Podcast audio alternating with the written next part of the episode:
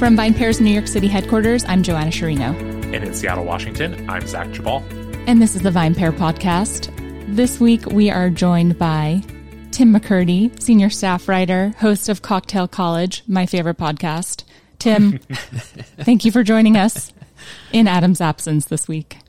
Thank you so much for having me. And I am literally sat in Adam's seat right now for today Oh, and maybe Adam beyond. who? We'll see. when uh, yeah, when the cat's away, the mice do play. Huh? Coming out to play. Um, well, I guess we should, you know, keep this standard and talk about what we've been drinking lately. So, Zach, why don't you kick it off? Sure, happy to. Um, so you know, it's been a, a kind of a quiet week around my house, or at least you know, as quiet as it can be with now two children running around, or well, only one of them. I guess. Um, I think the two things that I had lately that were really both um, pretty remarkable. So it's funny. Um, after we did our tasting of the of the canned cocktails from Tip Top for last week's episode, uh, my wife was like, mm, "I'm in a Negroni mood all of a sudden." So Mhm. made a few Negronis over the last uh, few days, which you know, Caitlin is definitely a little bit, you know, kind of reveling in the uh, freedom to have a little more to drink now that uh, she's no longer pregnant, which I certainly can empathize with. Mm-hmm. Um, and then the other thing I had was we had some friends in town visiting and went out to uh, sushi, which is my son's favorite food. It's kind of remarkable how much uh, salmon sashimi he will eat if I just keep ordering it for him. Um, and I had some sake and uh, a Japanese lager, Kirin, and I was like, I hadn't had that combo in a long time. I used to drink that, you know, when I would go to sushi pretty regularly, but we've mostly done, you know, to you know, take out sushi lately, and and even when we would go out, it was often a little bit more um, sedate. And I was just like, you know what, I'm not driving. I got we got friends staying over, so I'm going to go for it. And uh, sake is a category that I wish I knew more about. Um, it's just like I've never been able to kind of you know, I know a little bit, but I've never been able to kind of dive into it just uh, too much else, too much else beverage alcohol wise that I feel like I have to know about. And so, but that's also really fun for me because it means I can kind of just try stuff and be like, wow, I had no idea what to expect. This is kind of cool. Mm-hmm. Um, in a way that would never be true with wine or even, you know, beer or spirits or something like that. So it's kind of a like uh, a little bit more of a, you know, I, I don't really know what I'm going to get when I order something or ask for a recommendation from the server. So that was kind of fun. Nice. How about you, Joanna? You had a you had a big birthday, or I did. a birthday. I did. Yesterday was my. It was a birthday. Um, yesterday was my birthday, and uh, I, my partner Evan and I went to Temple Bar, which Adam already, you know, went to. So he kind of scooped me there. But um, it's recently reopened. It was a bar that we used to go to all the time um, back in the day, and then it closed a few years ago. It's recently reopened, as I said, and we went there last night, and it was great. It's under new ownership and uh, has a new bar program, um, but the interior is just as magical as it used to be.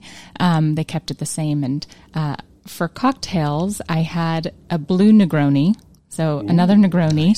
Um, they use blue Campari, Campari with a K. Um, I tried to look this up, but I don't, I don't know what it is or why. Anyway, the drink was very good though. Um, we also had one of their house uh, Gibsons. Nice. Gibson is not a cocktail that I really uh, order ever. I don't think I've ever ordered a Gibson. But after the cocktail college episode about the Gibson, I really wanted to try one, so I we got one of those as well, and that was that was very good. They do 50-50 gin and Manzanilla sherry with a splash or dash of sherry vinegar nice. and an onion, and that was really good.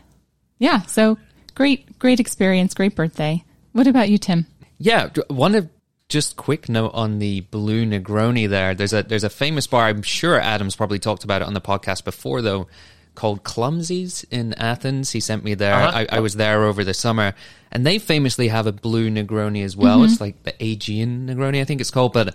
I'm not sure what they're using. Is this a trend? There's two, so we just need one more, and then it's a trend. it's happening. Well, I just thought it was so curious because it's at like this is a you know recently reopened trendy New York City bar for them to have a blue Negroni. It's so weird, isn't Yeah. it? Did it taste like a Negroni? Yes, it tastes like a, a Negroni. It was a little a little less bitter than a classic Negroni, um, but very very delicious. Sounds wonderful. So for me, this weekend, I think I drank about four martinis. That kind of standard, you know. So that, that, that's that's boring. We'll get we'll get past the martinis. Uh, actually, on Saturday night we went out. My, my girlfriend and I went out for dinner with friends. You know, wine friends. Everyone has those wine friends, and you're like, you know, you you're going to go somewhere nice for dinner. And we actually went to a restaurant here in New York um, on St. Mark's Place called Cheli. Um, and I, I, I don't really go to St. Mark's Place very often. Um, but For like, good for good reason. so this is like this hidden gem in the middle of St. Mark's Place, but it's not hidden because you cannot reserve there and you need to put your name down on a waiting list beforehand. So we were like, great, Angel shares around the corner. We will go and get a cocktail there and then we'll put our name down and we'll probably get in straight away, right? Like we'll go down at like five, we'll get cocktails. Angel's Share was weirdly shut. Anyway, we went down, put our names down. and They're like, "Yeah, we have table. We have a table in two and a half hours." Oh my goodness. Wow. And so, like, Nope. this place is really hard to get into, but we really wanted to go because it was BYOB as well. So we ended up going back to Angel's Share, which is a bar that I love, and um, had a favorite cocktail of mine there. It's called the Pour Me a Grape. Um, it's kind of like a twist on a martini, but with a very nice infused grape as the garnish. And then I had something weird that I don't remember the name of, but it was a um, it was kind of a gin cocktail that was infused and I think fat washed with yogurt, and it was delicious. Mm. And I was surprised to kind of see that work, but it was amazing. Mm-hmm. So yeah, quite a weekend. good. What kind of a what kind of grape was it? Just out of curiosity. It's A Concord grape? a very I'm not sure. It seems to be a very specific grape. It's a mm-hmm. red grape. Um, but it's a very dark red. I'm not sure whether that's because of the infusion, but it's it, it's quite firm actually, but really incredible. I always mix up the name. I think it's peel me a grape. Anyway, we we digress. Okay. Yeah. Great. The interested folks can check out the Angel's Share website if they want the name, Right. exact they can the do, cocktail. and I'm at least sure. I have no complaining stories about waiters. So. Right, right. That's true. Well, I mean, someone. Neither, none of us came prepared with gripes. I, I my like I took. We went out to, as I said, we went to sushi. It was lovely, but like it was my first time also taking my son inside a restaurant to eat in, you know, since the pandemic started because the King County, which is where Seattle is, uh, just recently kind of passed its own uh, vaccine mandate for indoor dining. So it made us feel a little more comfortable, and we ended up at a table very far away from anyone else. So it was actually Nice. uh, quite nice, but no complaints about service. Sorry, listeners who were hoping counting on that. Adam will be back next week. I'm sure he'll have lots to say. Um, so we wanted to talk, you know, knowing we were going to have you on, Tim, we wanted to talk about a cocktail um, that is both arguably trendy again. Um, I don't know if we have three specific examples, but I've seen it out in the wild a bunch, and uh, and you haven't covered on Cocktail College, may or may not in the future. I guess uh, people have to tune in to hear. Mhm. It hasn't come up yet, and that's the espresso martini. And and I wanted to start our conversation with this point, which is like when I got into service and into bartending the espresso martini was one of these this, this sort of broader category of it fit into a couple of category of drinks i guess i should say and i want to kind of talk about it and its trendiness through all of these lenses if we can over over the course of the conversation the first was it's your like classic ish mix of upper and downer i.e Mhm. you know Yeah. caffeine and alcohol and uh, whether rendered uh, terrifyingly as Four Loko or a little more classy in a more classy fashion like an espresso martini or an irish coffee or whatever that's obviously a combo that people enjoy. So Mhm. so I want to I want to talk about it in that context, but I also want to talk about it in the context of like after dinner drinks and and especially the kind of like after dinner cocktail cuz cuz you know your your ports and your scotches and your what you know your amari are all one kind of thing, but this idea of a cocktail whose main time of consumption is kind of as dessert or with dessert is really interesting to me. And, and i wanted since we have you on tim in particular i wanted to kind of talk about it and and and what, how we feel about this kind of category. Because i i rarely personally when when dining out um would order a cocktail as as or part of dessert. But i will admit i do enjoy an espresso martini quite a bit. Um, and so um, yeah so so let's start maybe with this um, and and for both of you joanna and tim. When we think about this sort of category of cocktails or drinks that include caffeine and alcohol like what how do you feel about that? Is that something that you uh, you know recoil from at this point or or enjoy or what Um, well, I think that, as you mentioned, Zach, that there are two categories of that particular type of concoction, right? You have your Four Lokos and you have your Red Bull and vodkas. Um, and Yeah. then you have like your espresso martinis and your Irish coffees and, and more maybe refined, um, examples. I, I don't know that I would go for the former. I don't think I've ever had a Four Loko. Um, when it included in caffeine and when it stopped including caffeine, I have had a vodka Red Bull, but it's not something I order often. Um, it's I think when I when I have an espresso martini and I have ordered them because I think they're very delicious, it's not necessarily because of the caffeine. It's not because of that, right? Mm-hmm, it's not mm-hmm. because it's an upper and a downer. That's okay. not really mm-hmm. why I I would get it. I like the taste of it. Yeah. Um, so. Yeah, I would agree there. Um, I'm never really thinking about caffeine, whether you know if it's in the drink or not. Like, it, it's funny that you that you bring this point up, Zach, because I think it is a very interesting part of this conversation, and especially mm-hmm. like, yeah, there are highbrow versions of alcohol with caffeine mm-hmm. and lower brow versions, but I never really think about it in terms of that. I, I, for me, it's just more like the coffee. Mm-hmm. Coffee being something that I don't know. As you get older, it's a flavor that you enjoy more, and uh-huh. maybe it seems like a sophisticated way to and also an easier way to get into cocktails. And I think we can chat about that later. But mm-hmm. yes. yeah, n- neither neither of the styles of uppers and downers are really drinks that I tend to gravitate towards. Um, don't don't order too many espresso martinis myself. Mm-hmm. See, to me, what I find kind of interesting about all this, and maybe we're not the best representative sample as professionals in some sense, mm-hmm. but I do think that for a lot of people, even if they wouldn't necessarily you know cop to it or even recognize it that, that there's something about like the espresso martini and drinks of that ilk as like you're finishing a meal perhaps i mean that's often where i think a lot of people encounter it although of course you can go into cocktail bars and order them and people might just have them at any old time but for a lot of people it's like i think of them as like you're finishing one part of your evening and transitioning into the hmm. next mm-hmm. and that mm-hmm. like the the presence of caffeine there even if people are not aware of it or thinking about it as like oh you know i want to stay awake for a while longer like it is relevant there. And I think that, you know, I remember working in a bar years ago and um and you know the espresso martini was a drink we made from time to time. Or it was you know a restaurant bar but i was bartending at this place. And having a whole conversation um, among the bartending staff about like do we always make this drink with you know regular espresso or do we make it with decaf or whatever and, and i was strongly of the belief and am to and am to this day that unless someone asks you for decaf you should not serve them decaf like that is, mm-hmm. you know yeah. someone is ordering yeah. espresso martini they're expecting espresso and we don't right. really know what they're intending to do and and obviously like you know if someone's tired and goes home it's not like the end of the world probably better in some cases of course but but it's not really my job to impose in that regard and so I I think that that it's it's important to note that the even if the you know for both of you and, and frankly for me too it's not necessarily the only reason i want the drink is because i want alcohol and caffeine obviously there are other ways to get that um, but but it is i think a relevant point and a relevant part of the experience of the drink mm-hmm. and i mean the other part of it is like i haven't yet to had like decaf espresso that i thought was any good mm-hmm. um like i'm I'll drink decaf coffee on rare occasions, but like decaf espresso, ugh.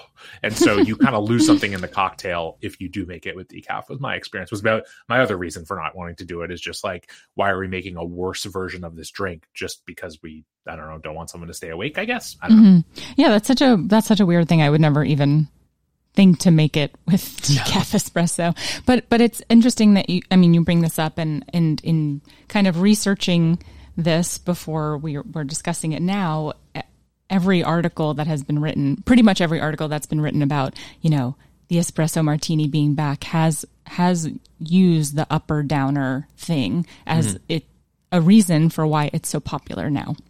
Which I think is really interesting. Like people need that right now, you know?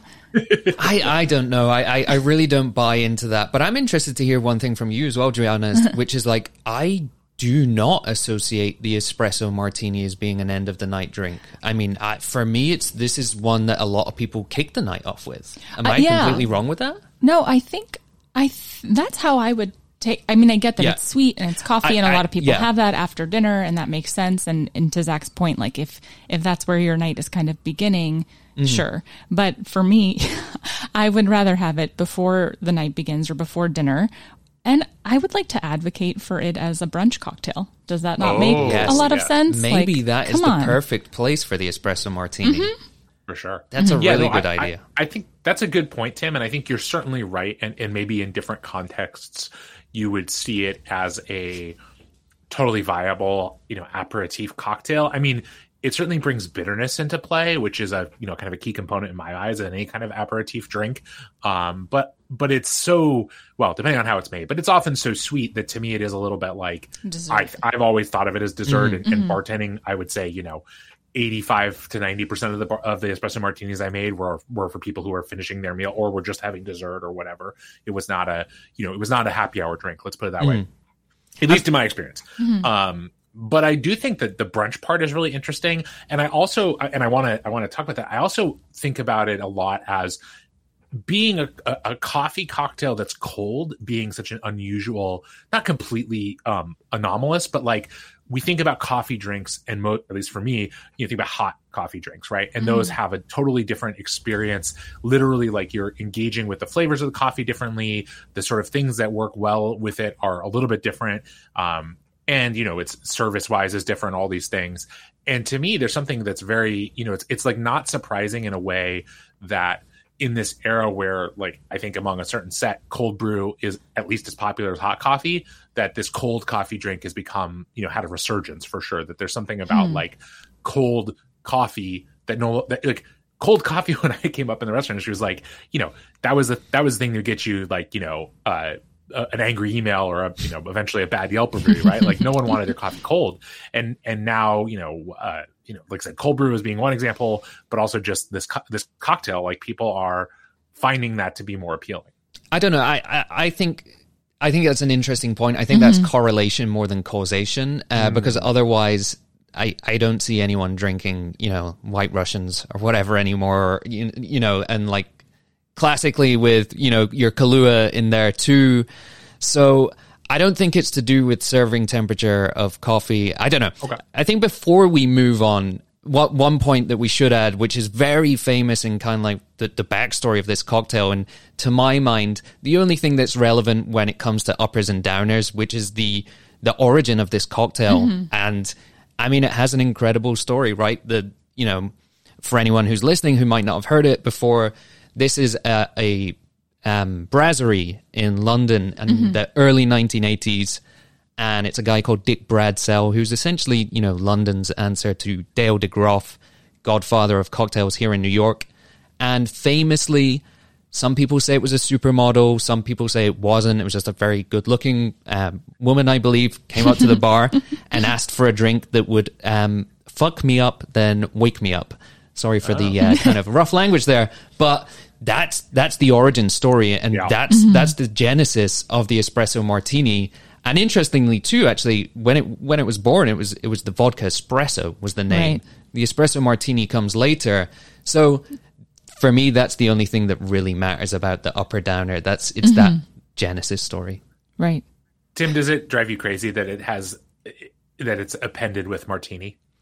No, I, I, well, that mean, happened later, right? In yeah. the teeny phase. But yeah. I know that, but I know that you, I think, generally dislike that, uh, you know, suffix, if you will call it that, or whatever, uh, for any drink that's served in that kind of glassware. I mean, I don't think, I, I don't think it's a martini, but I'll say this: I think it says a lot about how cocktail culture has evolved, and it's also mm-hmm. to do with the name there too, right? Like we went from a drink called the vodka espresso, and then we started calling it the espresso martini, and it's served in the martini glass. Mm-hmm. And I think that says a lot about this drink, which is basically you order this drink when you're maybe when you're starting out at bars and you want to look sophisticated. So mm-hmm. the martini glass makes everything look sophisticated. It's a beautiful looking drink and it's also very easy to to enjoy because it's sweet, it's bitter, and it's vodka. So there's there's no flavor of booze there. Mm-hmm. So I think it's it's yeah, this kind of idea of trying to buy sophistication. I don't know. Yeah. No, you're right. The visual appeal of it is obviously a huge part of it. And, and, mm-hmm. and it's mm-hmm. that the presentation would not work, I don't think, in anything other than a martini glass or a coupe or something, you know, served up and, and sort of elegant. And, and it's interesting too. I don't know, you know, not to get too wonky in terms of how drinks are made, but again, we have you on Tim, so we might as well a little bit.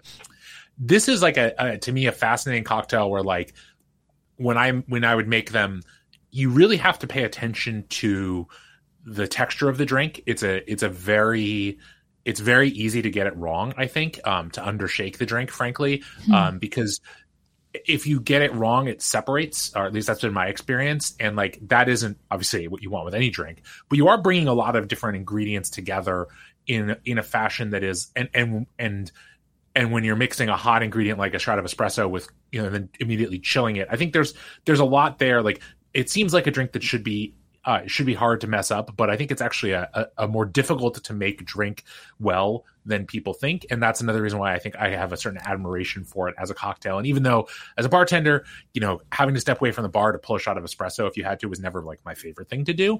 Mm-hmm. Um, it was it was a drink that I took pride in making, which which wasn't always true for all the drinks I made.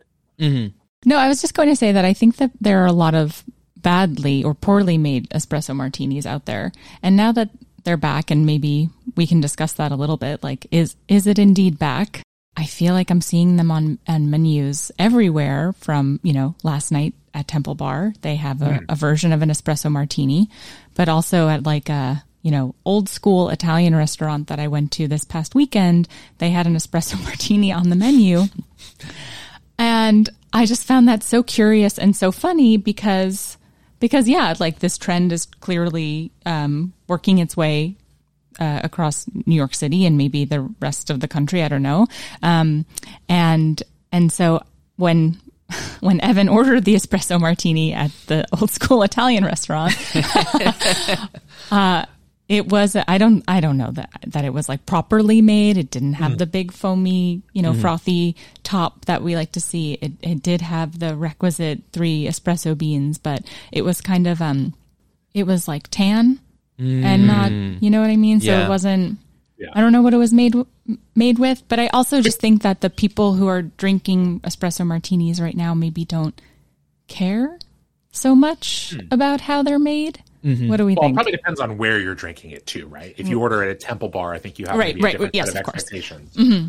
But also, Temple Bar is a very trendy spot right now. It's very hard to get into. It's a classic mm-hmm. New York place, but it, it's you know it got written up in the Times the week before it opened, and it's mm-hmm. it's you know right there next to Soho, right? So like, mm-hmm. um, I think that I think that with the espresso martini, right, there, there's a couple of things when it comes to making it that maybe can make it easier, right? Um, and and maybe I would be surprised if more bars aren't doing this. So, like Zach, you mentioned the fact of using hot espresso and it has to be fresh. Mm-hmm. Like that is the thing that really historically has pissed off bartenders about this cocktail. right. Mm-hmm. Um, since the kind of late 90s early 2000s when it was its original kind of you know like first first peak. Yeah, it's first peak exactly.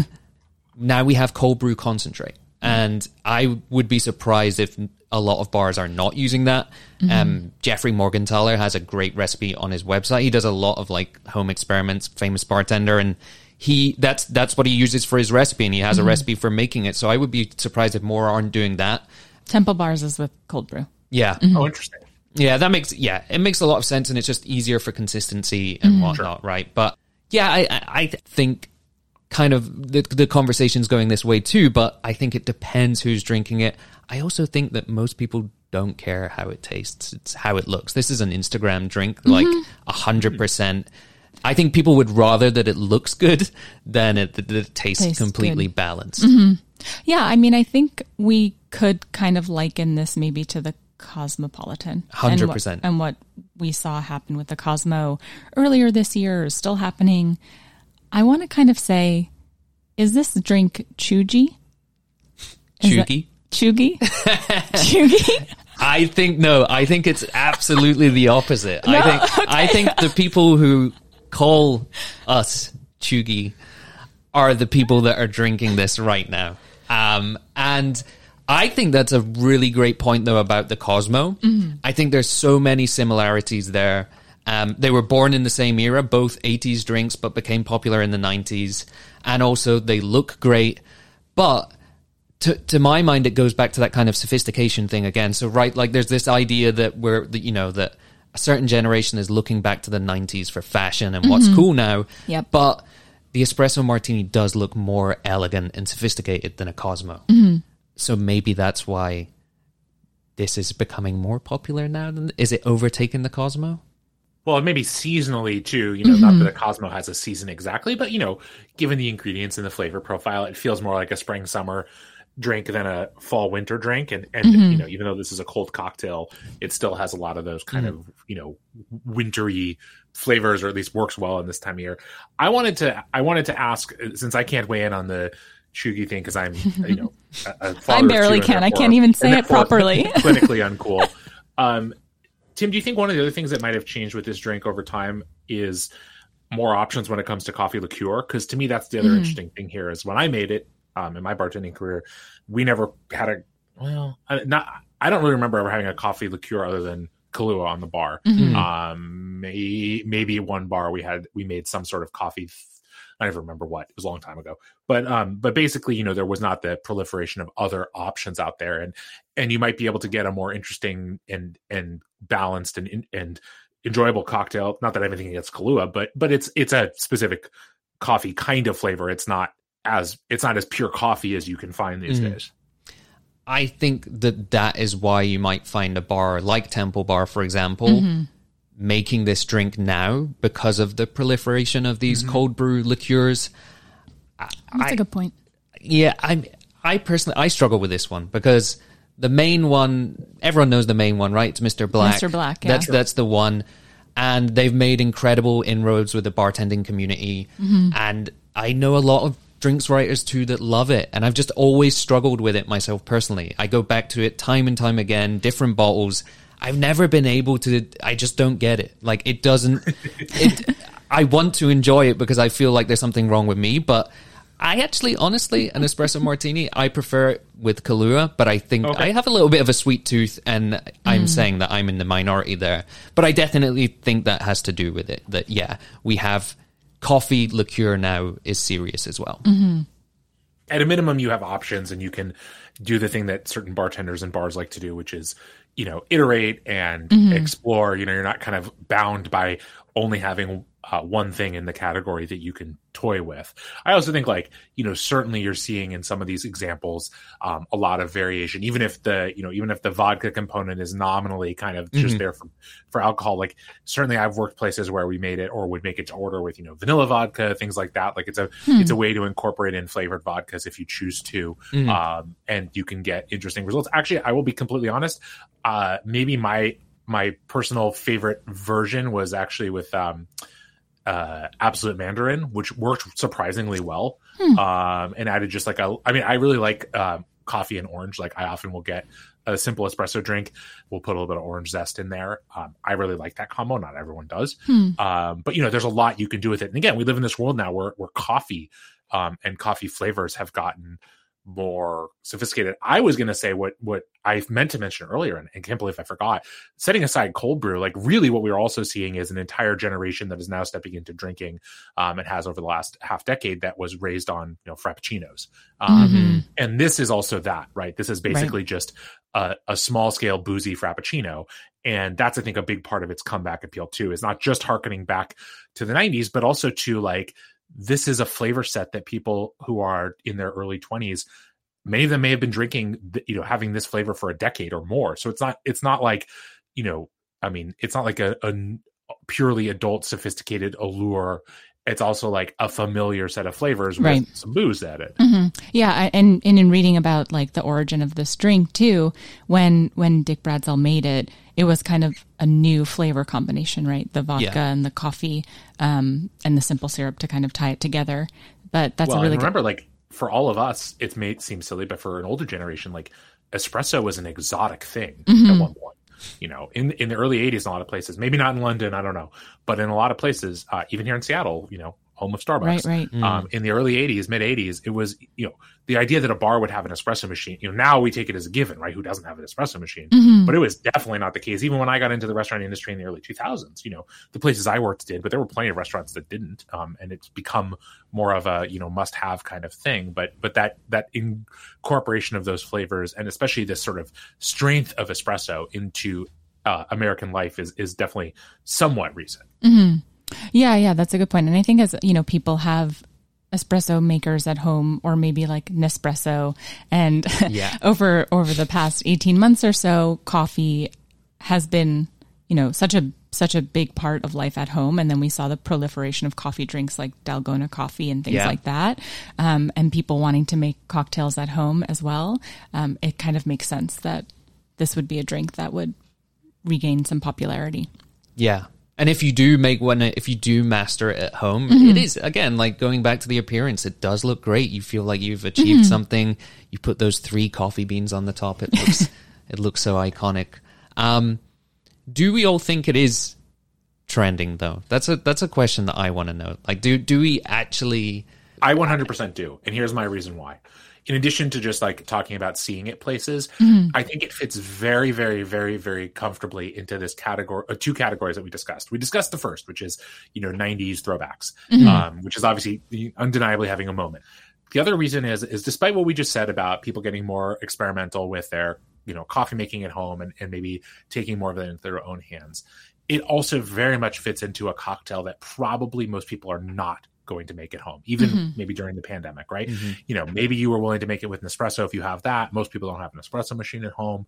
And and it's just the kind of drink where like, you know, my experience with it always as a bartender and even as a drinker was like I mean, I just don't want to mess with it at home, right? Like you want it in the hand. Maybe if you're the kind of person that that Tim was talking about who doesn't give a shit about what it tastes like, fine, whatever. You just want. But even then, if you want it to look good, you want someone who knows what they're doing to make it. Yeah. And and like I said at the beginning, it's not easy to get right. And like if you're for an inexperienced bartender, it's actually a pretty tricky drink to nail, uh, especially visually, but also the taste. And and like it just fits neatly into what I've seen and and anticipated seeing as the you know as people return to bars more and more um sort of fervently and it's just like drinks that people were not going to make at home um did not make at home but that they really want to have and so like it just it, it fits into those two categories pretty cleanly so so i mean i don't know that it's going to have the same moment it had in the 90s into the early 2000s uh, but i wouldn't say it's impossible